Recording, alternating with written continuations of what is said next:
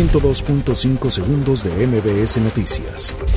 Diputados retoman labores con glosa de informe y comparecencia de Hacienda.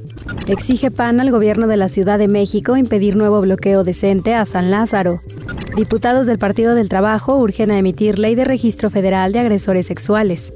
Busca PAN en Congreso Capitalino terminar con nombramientos a modo en la administración. Doble asesinato en Iztacalco al término de celebraciones patrias.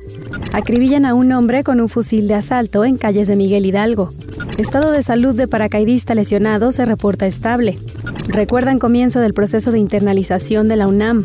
General Motors y trabajadores reinician negociaciones luego de realizar huelga. Estados Unidos señala a Irán tras los ataques a instalaciones petroleras de Arabia Saudita. 102.5 segundos de MBS Noticias.